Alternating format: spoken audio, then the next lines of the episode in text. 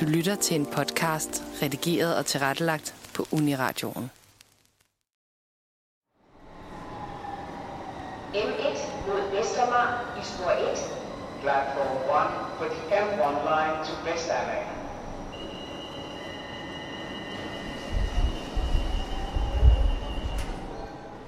Jeg hoppede på metroen mod Vestermar og Naturcenter Amager for at snakke med Jes Ågaard. Han er naturvejleder i Naturstyrelsen og har lovet at gøre mig lidt klogere på den rute i København, der ud over den ensrettede runde rundt om søerne trækker flest friluftsfriske folk til. Det er den 27 km lange Amarmino, jeg snakker om. Ruten, der bryder Instagram på alle ledere og kanter og deler nyvandrerne op i to grupper. Dem, der har gået den, og dem, der endnu ikke har været ude. Det her det er tredje afsnit af Smittekæden, en reportageserie fra Uniradion, der stiller skarp på nogle af de trends, der hersker her og nu.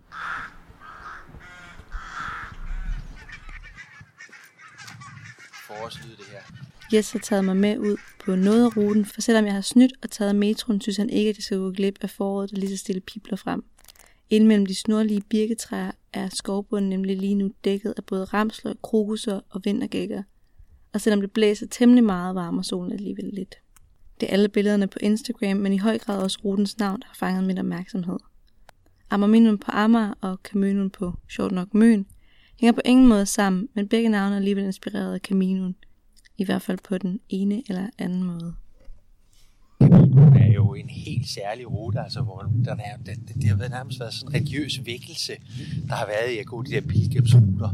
Nu tror jeg ikke, vi bliver mere religiøse af at gå på Amarminoen, men den, kan man sige, den energi, der er i, i Caminoen, ja, den prøver vi sådan at drøse lidt ud over Amarminoen også.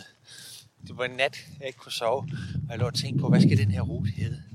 Og så fingen sagde, den skal hedde Amarmino. Jeg synes simpelthen, at du ved godt, der er nogle ord, der ligger godt i munden, og jeg synes det der, når jeg sagde det gang, Amarmino, det lå simpelthen så dejligt i munden. Der er selvfølgelig kommet noget forud for Jes søvnløs nat, og nu er vi også kommet rundt om et hjørne og lidt læ, hvilket virker som det helt rigtige tidspunkt til at finde ud af, hvad baggrunden for det hele egentlig er.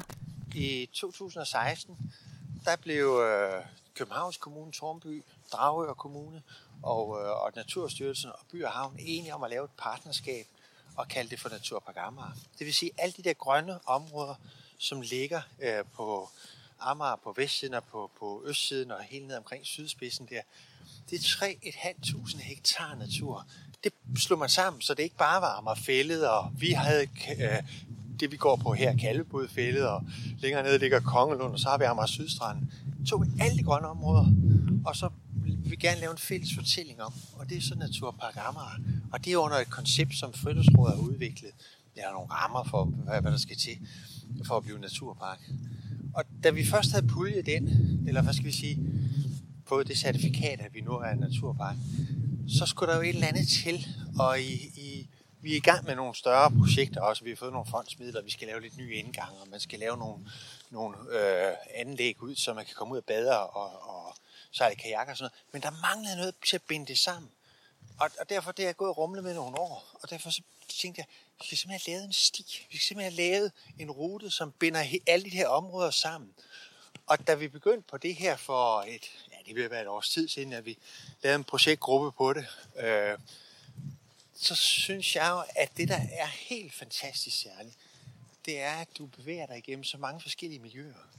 Og hvis man nu går den fra, fra øh, DR-byen og, og sydpå, ja, så er man inde nærmest i hjertet af København. Ikke? Altså, når man kommer op på bakken der, så kan man se ind til Rådhustårnet.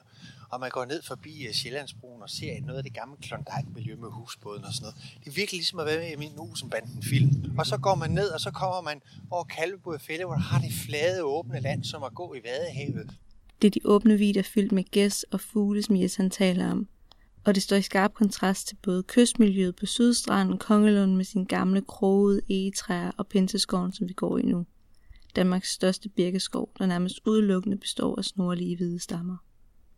Der er så mange forskellige naturoplevelser og indtryk på hele ruten, og Jes han mener lige netop dette gør noget ved hjernen. Man har ikke bare et mindset fra DR til Dragør. Det ændrer sig i takt med naturen. Vi går på gammel havbund her.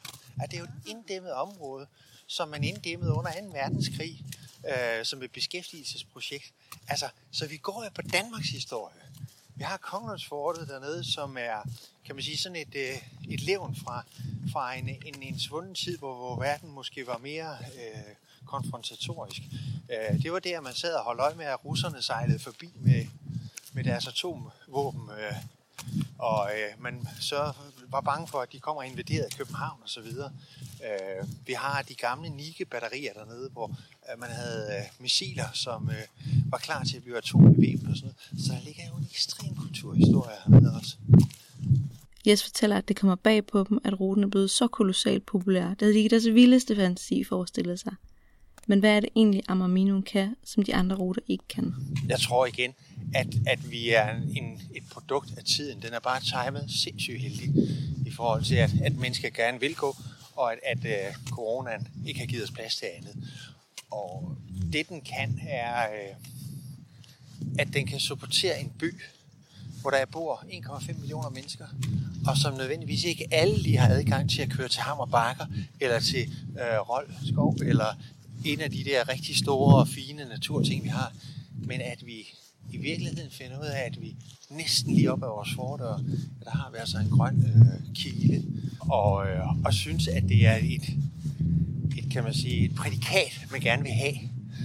Øh, jeg var faktisk inde og holde et lille foredrag om det på et tidspunkt øh, på sådan et seminar, der var. Og så sagde jeg, at det ender med, at i København, der bliver der sådan, der er to slags mennesker. Der er dem, der har gået Amarminoen, og så er der dem, der ikke har nået det nu. Det der med at gå 27 km er alligevel ikke noget, man gør så tit, så man kan godt mærke det. Dybest set, det synes jeg er også en god pointe, det er, at man kan altså nemt gå en øh, uh, Amarmino bare i et par almindelige kondisko. Men det, det er ikke sådan, at man behøver at have været inde og besøge Spidersport og tømme alle hylderne for at have de rigtige vandrestøvler og alt muligt andet.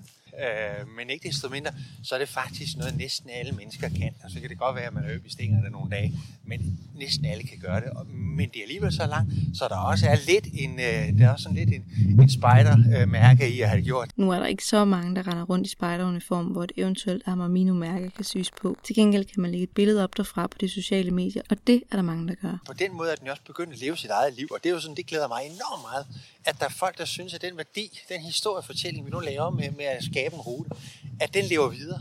Fordi at vi har, hvor vi har lavet hashtagget uh, Amarmino, og den lever jo. Yes er allerede blevet ringet op af jyske rejsebureauer, så lige om lidt er det ikke kun københavnere, der er at finde i blæsevejr vandresko på Amager.